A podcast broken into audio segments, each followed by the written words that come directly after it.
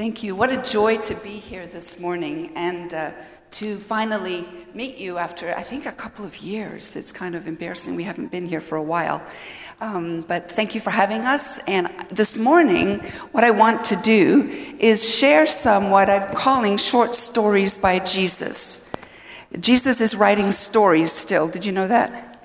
He, he, he, he gave a few in, in the New Testament. He gave a lot in the New Testament, but he's still writing stories. He's writing stories here too, in your life, right? And what I want you to know this morning is that these stories are your stories. You need to take ownership of these because you have had a part in these in helping us to help them. You have had a part in these stories. And I want to tell you, first of all, a story about a man by the name of Simon Mbevi. Uh, last week was Father's Day, right? And uh, all week I've been reading posts on Facebook from people about their dads. And those, they're the good stories, right? But I know that there's also been a lot of people going through this last week missing their dads because they've gone, they've died, or missing them because they were never present, or missing them because they were just really not good dads. Or maybe people have been thinking, I wish I could be a dad. Or I wish I even knew who my dad was. It's, it's like a minefield, isn't it, of emotions that we tend to go through when we do this. And I want to tell you Simon's story and a few other stories this morning to show you how God brings triumph out of tragedy. Amen? And by the way, there's two really spiritual responses you can give me this morning. One is amen and one is ouch. So you, both are really spiritual in the house of God. Uh, so, Simon, let me just tell you a little bit about his backstory because this is where it all starts. He was one of 28 children, four wives, relaxed mothers, uh, four wives and 28 children, but he says that he only ever remembers one meaningful conversation that he had with his dad on his own, and he was about 10. And then, just shortly after that, his father was killed in a car accident, and they shipped him off to boarding school. And it was there that a teacher began to sort of just take notice of him and encourage him and pat him on the back when he was doing well. And he began to really grieve for his dad that was gone now. And then one day the school decided they were going to go on a school trip and they were all going to get on buses. And, and Simon was not going to, he was afraid. He didn't want to die in a road accident like his father had. So he was in his bedroom, excuse me, with his covers over his head, and he was just saying to himself, I'm not getting on the bus, I'm not getting on the bus. And all of a sudden, he was aware that someone was in the room, and they were waiting for him to acknowledge them. So he kind of pulled the covers down and looked, and there was Jesus, larger than life. And Jesus just said to him, Simon, I'm going to be your dad. Get on the bus. It's going to be okay.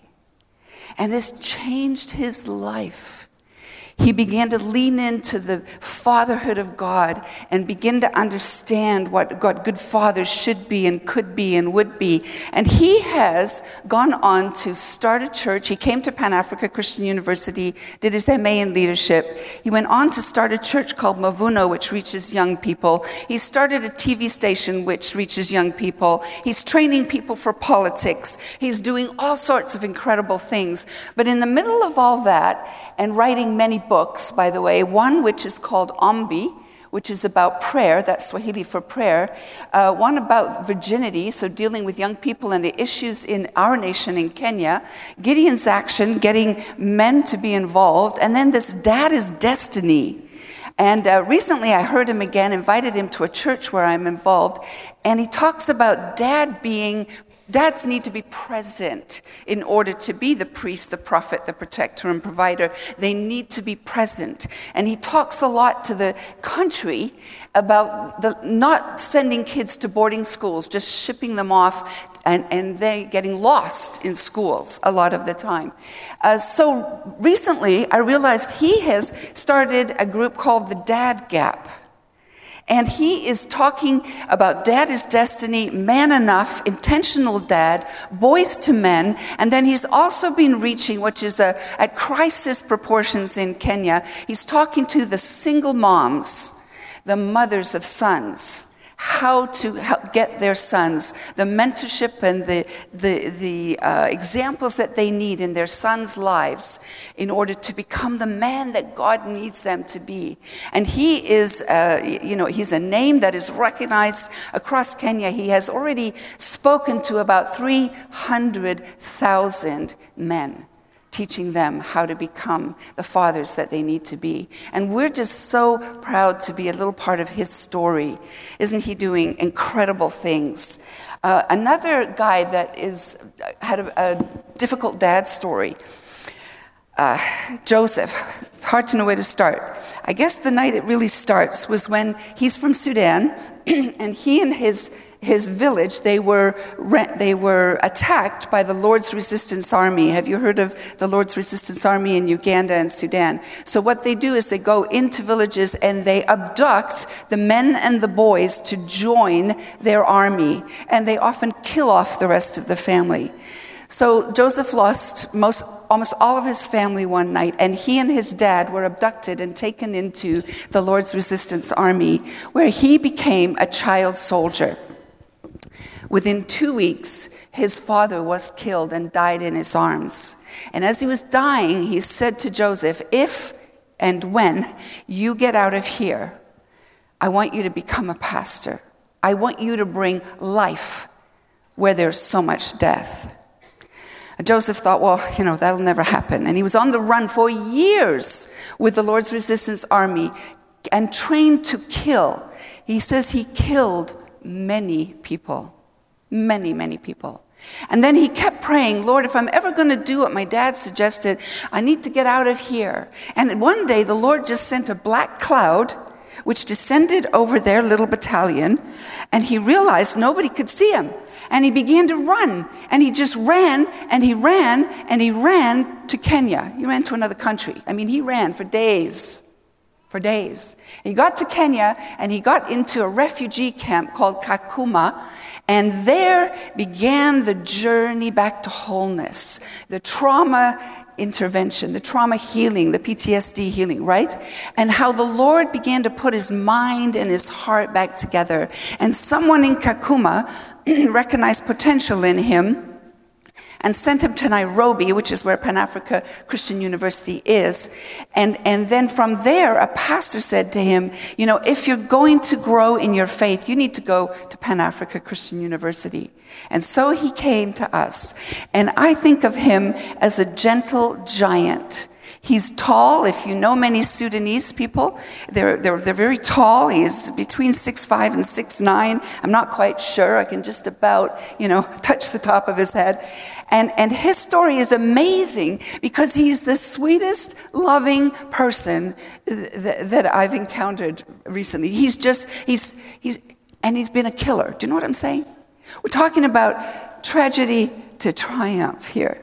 And so every semester, he goes back taking food, uh, actual physical food, living food, back to where he was in this camp. He travels three days through bandit country back to Kakuma every holiday to preach and to teach and to bring the good news of the Lord Jesus Christ to those who were also in the same position he used to be. And he is a force to be reckoned with there. What's really interesting about him today is that uh, for many years, when he came to Nairobi, yes, that's him lying on a couch. Did I mention he's, are you with me? How big is your couch in your living room?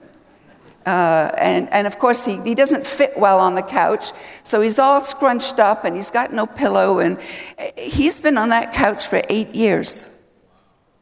So, anytime I used to show this story last year, every church wanted to buy Joseph a bed. Every church. And, and so one church actually sent the money for the bed. And, and when I got there, I said to Joseph, now listen, I wanted to catch his initial response to getting a bed. And uh, I had a feeling this would happen, and yes, it did. I put the mic in front of him and I said, So, Joseph, can, and I'm doing this now, can you tell this church thank you because you're going to have a bed now? He looks at me and he goes, But mama, What am I going to do with a bed? How does a bed help me win the lost? I'm like, okay, okay, turn the camera off for a minute. Uh, what are you saying? What do you mean, Joseph? He says, Mama, tell them send school fees. I need to learn more about the Bible, and then I will reach the lost. I, I, never sent the video, actually. I called the pastor and talked to him, and I said, Could we use that money for school fees? Because Joseph is quite happy on his couch, and he wouldn't know where to put a bed anyway, because he's in somebody's living room, right? Anyway, the people moved. So now he has no couch. So do you want to buy a couch? No, I'm just joking. I'm joking. So, what we did in the end was we said to Joseph, listen, why don't we move you on campus? You live in the dorms and, and you can be here. It'll be safe, it'll be great, you'll get food. And, and so he's in the campus now, and I want to tell you what he's doing there. Paul mentioned that we have many unbelievers now that are coming to school, right? And so our theology students have just gone, ching, wake up, this, we've got to do this. We have non believers right with us. We need to be winning them to the Lord. And Joseph has become part of that army, and I trust that you will hear him. Every Wednesday, we used to take them, we used to take the student from dorm to student center for prayers from 8 o'clock until 9 p.m. And then we get the group study, discipleship among us. And then now we have the 10 people who give her life to Jesus Christ inside the conference. That's fantastic. So 10 people have yeah. given their lives to the Lord yes. in, in the dorms. Yes. Fantastic. Yeah. So you're doing the yeah. work of an evangelist on campus. Yes. And now we are growing. We are growing. So we make sure in the end of the, this semester, maybe you can reach more than 20.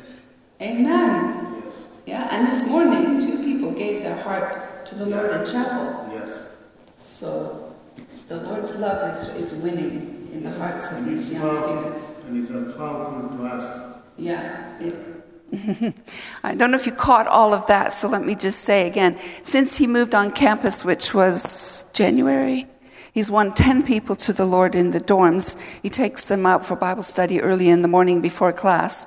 And his goal is 20 by the end of next semester. And people are getting saved in the dorms at Pan Africa Christian University. And this is amazing because now the mission field moved on campus, right? And so we're able to reach these kids when they come. And I'm so happy to be a part of Joseph's story. He is a force to be reckoned with, with the Lord Jesus Christ, having healed him and bringing him. Let me go back there and let you have a little look at his name, Jackson May Kua, another student of ours who is a Maasai. Um, if you've read anything about Kenya, or you will know that the Maasai are one of our tribes there, and they are very nomadic, and they are one of the most resistant to the gospel. So when Jackson showed up in his full regalia to study at Pan Africa Christian University, we were excited. And his story is so similar to many of the others. His father died when he was young and he got shipped off to boarding school. And then the government came along and said, We'll pay for your fees. And so he ended up at PAC, PACU, and, and we, we got connected and began to help him. And then when he left the university, he started a church in his village, and people began to get saved. And it was really exciting. And then he started another church, and people began to get saved. And just recently, we were out there and we, we were on our way somewhere else, but we said to Joseph, Meet us at the tree. When you go out to his village, you literally are driving through the bush uh, for a while, and then you come to a place where there's no trees. There's just no trees. And so the directions to his house are you, you, you turn left at the tree. And there is one tree there, and you go left. And we met at the tree and gave him some gifts that we had for him. And we just got talking and we wanted to pray with him. And, and I said, So, how's it going? He said, Well, I'm about to plant my third church. And 18 men got saved, and 12 women just got saved about two weekends ago. And, and what's really interesting is that uh, recently a friend of mine from uh, Lakefield outside of Peterborough, she came out, and she's a pastor of a church there, and she got really excited about what's happening among the Maasai. And her her church has been buying Bibles for them in the language Maa, which is their language. And it's the first time they've ever had the Bible in their language. And so it was so exciting. We were there the day they got their Bibles and uh, them opening it, them up. And then a young man who could read the best standing up and reading from the Word of God in their what we call heart language. And so exciting, so exciting. Uh, but one of the things that, that Jackson uh, was struggling with is he has no car, he had no transport. So that little church in Lakefield just bought him a motorbike, and he can get around to all the people that he's pastoring now and be with them. And it is just exciting what is happening among the Maasai with Jackson Mekua. And remember, this is your story. I'm going to go over this story, so just forgive me for a moment. Uh, it takes a while. Let me go. I'm just, uh, let me go on there. I want to tell you about Shan. So, two weeks ago, we were in Vancouver and we went to the church, uh, Calvary Worship Center, I believe it's called, where two of our graduates from Pan Africa Christian University are the pastors in Vancouver. They came as missionaries to Canada. Amen or ouch? a bit of both, right? Amen. Yes, we need them. Ouch, we need them. And there they are in Vancouver with this church of 2,000 people. And it was so much fun to go there and, and, and hear them. Uh, Sam was preaching that day. But the other guy, Chris, he is from Uganda. Um, Sam was from Ghana. And we are Pan Africa. People come from all over Africa to come to the university. And Chris, one, the guy from Uganda, he met this young girl called Shan. And Shan uh, was a Muslim. And through, uh, you know, meeting with Chris and different ones from the Watoto church, she became a Christian. Now, before she became a Christian, she had already become a mom. Uh, very common in, in uh, many places, right? But especially in Kenya and Uganda. And so she had given birth and given birth to a son. Well, in the Muslim context, her parents, especially seeing her becoming a Christian, they took her son from her to raise him as a Muslim themselves. So she lost her son.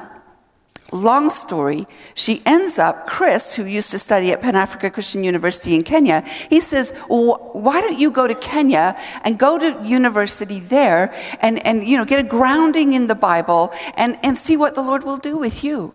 And uh, she came, she graduated, she did a double major, in, in, she's very smart. And she is now working with a group called Jacaranda Christian Fellowship uh, Gary and Brenda Keene. I don't know how many of you would know them. And she's become their office manager and different things, but she also is now the pastor of the church that they started. And she and I and another pastor, we get together once a week and we do professional development. We do preaching skills. And, and, and so I connect with Shan a lot. She is also in my transformational church leadership class as one of my co-teachers. And, and recently she went to visit some of her kids that are in prison, her kids from the church. And she, the Lord just birthed something new in her. She began to realize that, that, that, that these young kids that were in prison, 11 to 17 year olds, were going to be released back into society and have no skills in, with which to re engage and to, to, to connect again. So she talked to the warden, and she is now starting a whole organization called Rebuild Hope, where she is going to be visiting in the prisons, walking and with, mentoring and teaching and discipling the young offenders, and then be the one that the warden can call and release them to her, because many of them do not have parents that are present. I'm so excited to be part of her life that, that she sees things from God's perspective and she's taking amazing opportunities as they come to her. And, and I'm just, I'm just amazed at what God is doing through her life. And again, I'm going to go over this little video for the sake of time. Jason Lukwama. So he's a student at PAC. He also goes to our church, and he's one of our worship leaders. And, you know, I, I don't know why, but you know how sometimes you just think somebody's got it all together and it just must have always been that way and they don't really suffer, or do, do, do you have people like that? You look at them and go, now what, what could possibly have happened to them? Anybody have that? Especially when they're up front, right? When people are up front and they're leading in worship or they're preaching or they're teaching, you think, oh, they don't know what I've been through, right? There's always a backstory. Have you noticed that? And it was amazing. In Bible study one night, we got talking about power ministry and deliverance and the demonic and what we should do and how, how to engage and how not to engage. And Jason's sitting there pretty quiet. And finally I said to him, So, Jason, I don't know much about your backstory. What is your backstory here? He said, Well, I, I'm very familiar with all we're talking about today because my father's a witch doctor. I'm like, You ever do that in study? Somebody just says something and you go, Oh, t- tell me about that. So he begins to unpack this crazy story of growing up in the home of a witch doctor who was doing uh, really awful things and, and bringing his friends in. And, you know, there were, there were like snakes involved and all kinds of things involved and people getting sick and dying. And, and it was just nasty, evil stuff. And his father wanted to train him in the same. And he said, Jason, you need to be hungry for power. I can deal with, I can help you deal with power. And the Lord just began to put his finger on Jason and say, No, come on back. Come on back, get away from that. And actually, he left home for a while, and his father said, If you will not be trained as a witch doctor, I'm never going to support you to go to school anymore.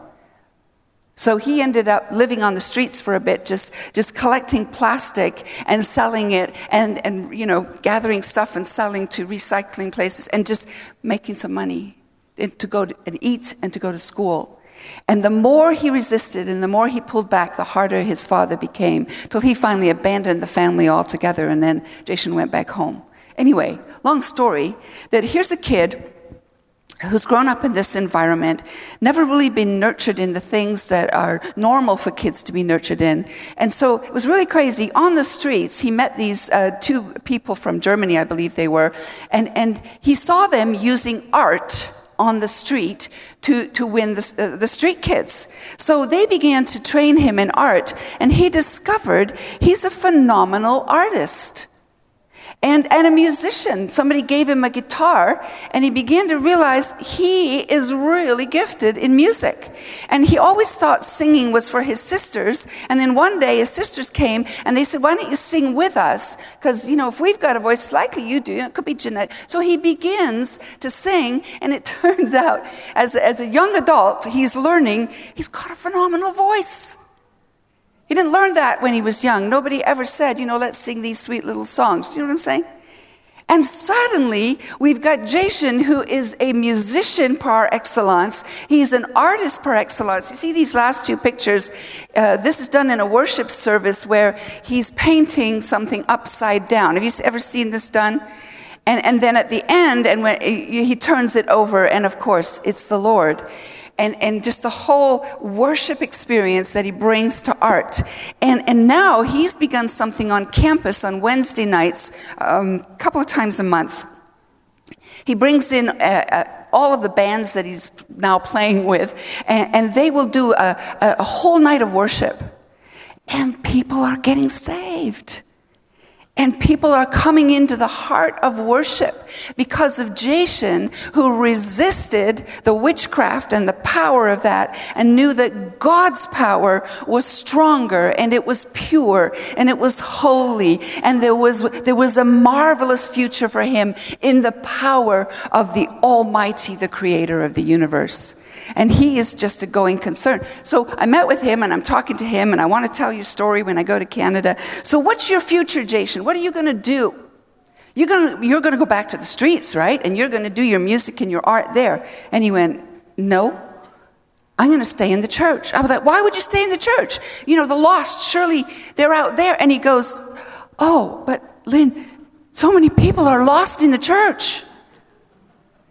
I'm like, Well, that's true. Well, tell me about that. So, we have really massive churches in Kenya. Some of them are 5,000, 6,000, 10,000. Ours is the small church. We have 1,200. They literally call us the small church among the CITAM churches. They must say, it must be nice. You must know everybody's name. They don't know me. I don't know anybody's name. If I remember your name, be very suspicious. It's actually not a good sign. But 1200 is our small church. And so he's been co opted right now doing his internship in a church of like 5,000, I believe it is. He said, But Lynn, do you know how many of those children are lost in the house? And it's from that that I began to think about this. The, the, the, next few minutes, I just want to land something for you in scripture here and talk about lostology the theology of the lost, because this was the theme of the Lord Jesus Christ, wasn't it? he told a lot of stories about what it means to be lost, particularly lost in the house. You know those, those um, lost passages, especially Luke 15, where you have the parable of the lost sheep. Now, he's, he's out of the house, we know that, right? But then we have the lost coin who's in the house, and then we have the, the, the parable of the lost son, right? How many of you heard many, many sermons on the prodigal son? Right? The, the one that went out of the house. But how many, have you ever done the series Prodigal God, Pastor Todd? Has anybody watched that, The Prodigal God by Tim Keller? Oh, that's what you have to do this afternoon. You just have to. so let, let me borrow a little bit from Tim Keller then this morning. So he tells the story in a way I've never heard it. And, and you know, I, my dad used to preach on this. Like, I, I, could, I could recite my father's sermon on this. I heard it that many times. So I thought I'd heard everything about the prodigal son there was to hear. But Tim Keller points out something I think you all know that the elder brother, he never comes to the table in the end, does he? He's lost in the house.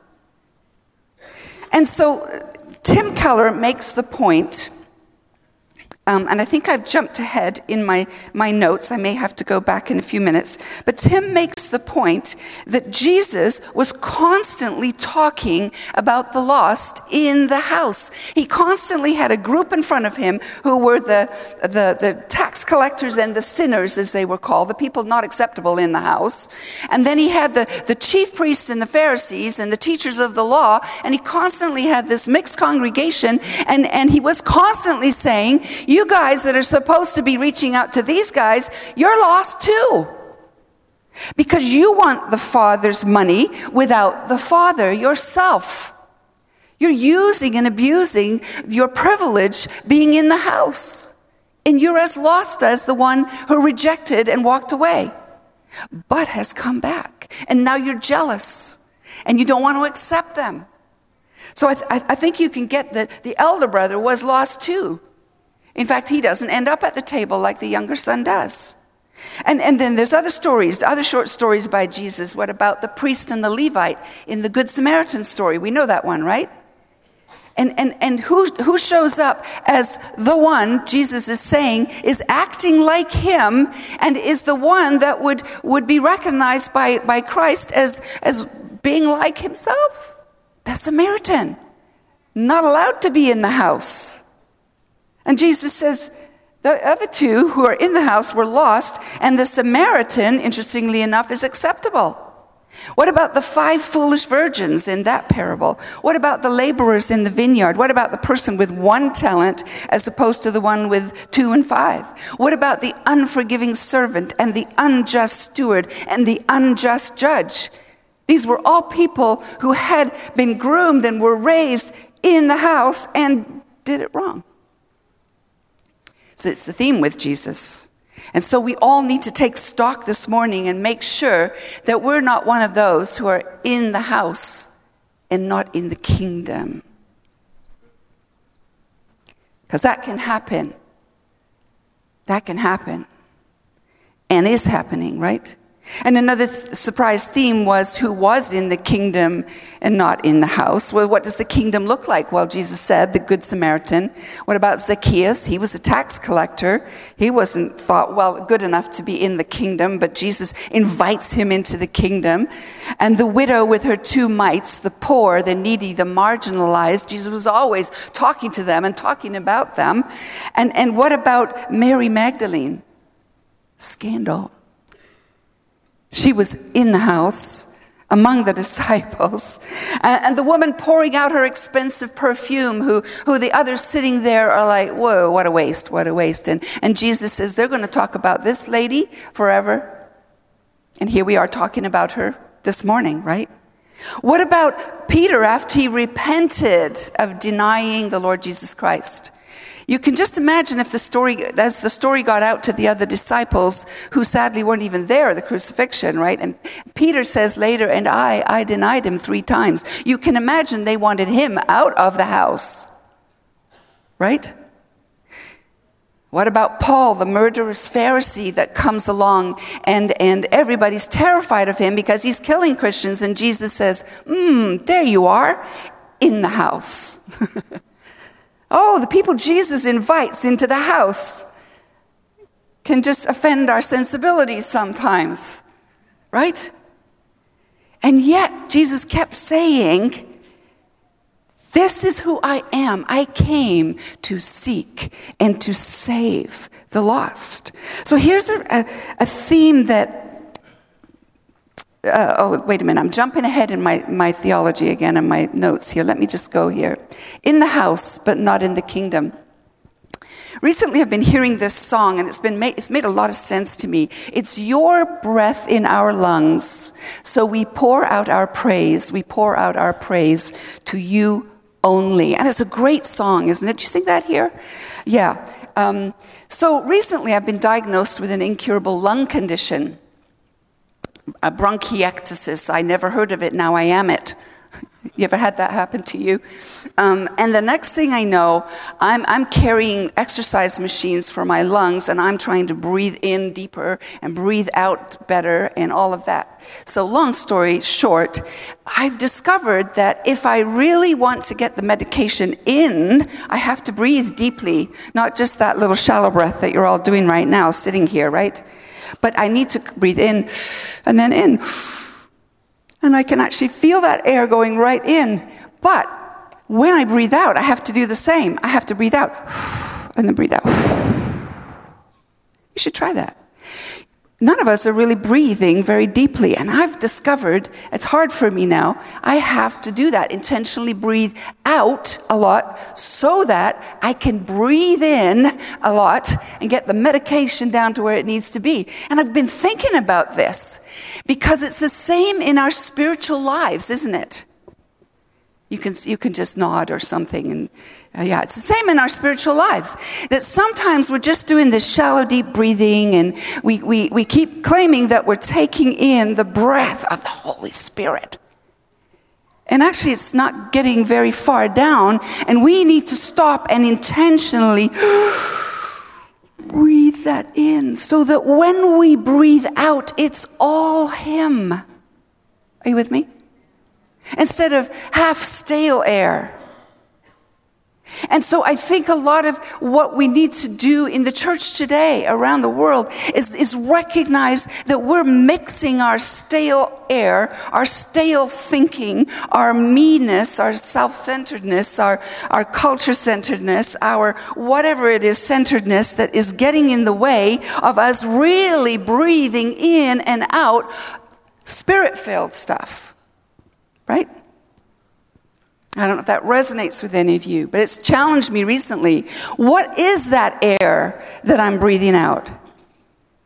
Is, did I breathe it in from Him and now I'm breathing that out? That's what I want. That's what I want. I want to breathe out your breath and praise Him only. And I have to be intentional about that, and so do you, right? Because the enemy knows when you've got a heart like that, he wants to get involved. We need to protect this. Let me finish here. The true elder brother, just briefly. See, we often read that prodigal son story as if the father and the older brother, you know, no one is supposed to chase the prodigals. They're just supposed to come to themselves at the end of their rope. Uh, but actually, in, in the culture back then, the elder brother should have gone looking for the younger brother. That was the culture. Not to shame the family. The father wouldn't go, but the, young, but the brother would go and, and help bring the prodigal back. So, what's really interesting is that Jesus is telling this story, and some of the elder brothers were there the scribes, the Pharisees, the teachers of the law. And you, you read that parable again, you'll notice it just doesn't end nicely. The son doesn't come back to the table, and you're left going, What was that? And then Jesus begins to tell and impact uh, every story that he's telling that he is the one who has come from the Father as the true elder brother to seek and to save the lost that was standing over here because they never did. They didn't get it. They didn't get the kingdom principle. That they were not to just get it and keep it and, and be exclusive, but they were to include the others. And if they were to be like their God, their prodigal God, who spends recklessly and, and, and, and lavishly on, that's what prodigal actually means, to spend recklessly and lavishly. And, and if they were to be like the God that they were trying to serve, they would have been on mission with him to seek and to save the lost. And so he comes, Jesus, as the true elder brother, to show them how to do it. And it's an incredible story. And, and I read recently there are two kinds of people in the world. Um, these are generalizations, you understand, right?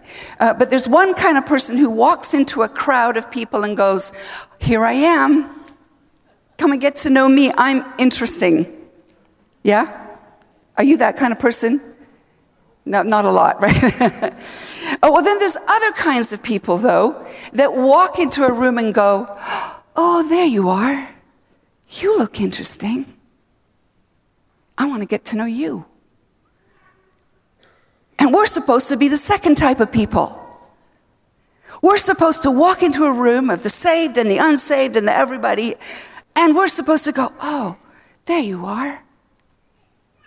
There you are. And God sees you. And God knows you. And God loves you. And I'm here on mission with Him. So if you take away nothing else this morning, I want you to remember these three things that we are supposed to be in the house. It's good you're here this morning. It's good you belong. It's good you're a community. But we're also, more importantly, supposed to be in the kingdom. And the way we know that we're in the kingdom is if we're in search mode with God for the lost. I don't know if you're like me, you've just been on this crazy raptor mania thing. How many were raptor mania? Only really, okay, maybe this illustration won't work too well, not too many hands going up. Okay, let me see you again. the country was caught up, right? Um, and, and you know, I was watching one of the games in the semis where they lost, and I thought, oh, I don't know if I want to watch the next game. They're just going to lose. And I was not holding out a whole lot of hope for them. And then, of course, roller coaster. They were winning, then they weren't, then they were. You know what I'm saying? But imagine if I just quit at that game and thought, never again, not going to watch another game. I would have stopped watching when they were losing. And you know, I just been thinking about that this morning. We do that all the time with people. They lose a game, and we like, yeah, all right, okay, whatever. I'm going to let the Holy Spirit just deal with you. And, and, and I think, and I know, and I believe that God is saying, hang in there longer. Be in search longer. Because they could win the championships. and you won't be there. But we are supposed to be in search mode for the lost. I love it that our students are. I love it that they're going where, where Paul and I could never go, and they speak languages Paul and I will never learn. And they're doing the thing, and I am so proud to be a part of them. Would you stand and let me pray with you as, as I close and hand back to your pastor?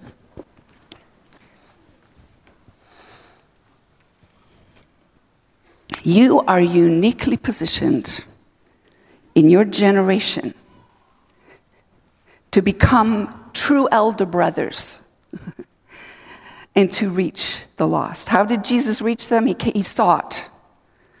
Another thing he did was he served. And then he saved, right? Seek, serve, and save. Now, we do not save people, but we have to seek and serve so that he may save. Amen. Father, as we bow our heads, I just pray this morning that, Lord, you would find us in the house, in the kingdom, in search mode today. And that you would be pleased to be our God and that you would fill us with your Holy Spirit, so much so that when we speak, we speak your words. that is my prayer for Glad Tidings Church this morning. That is my prayer for the church in Canada this morning, that we would be full of the Holy Spirit and in search mode for those you died for. And may we be pleased to be your people. And we ask these things in the name of Jesus. Amen.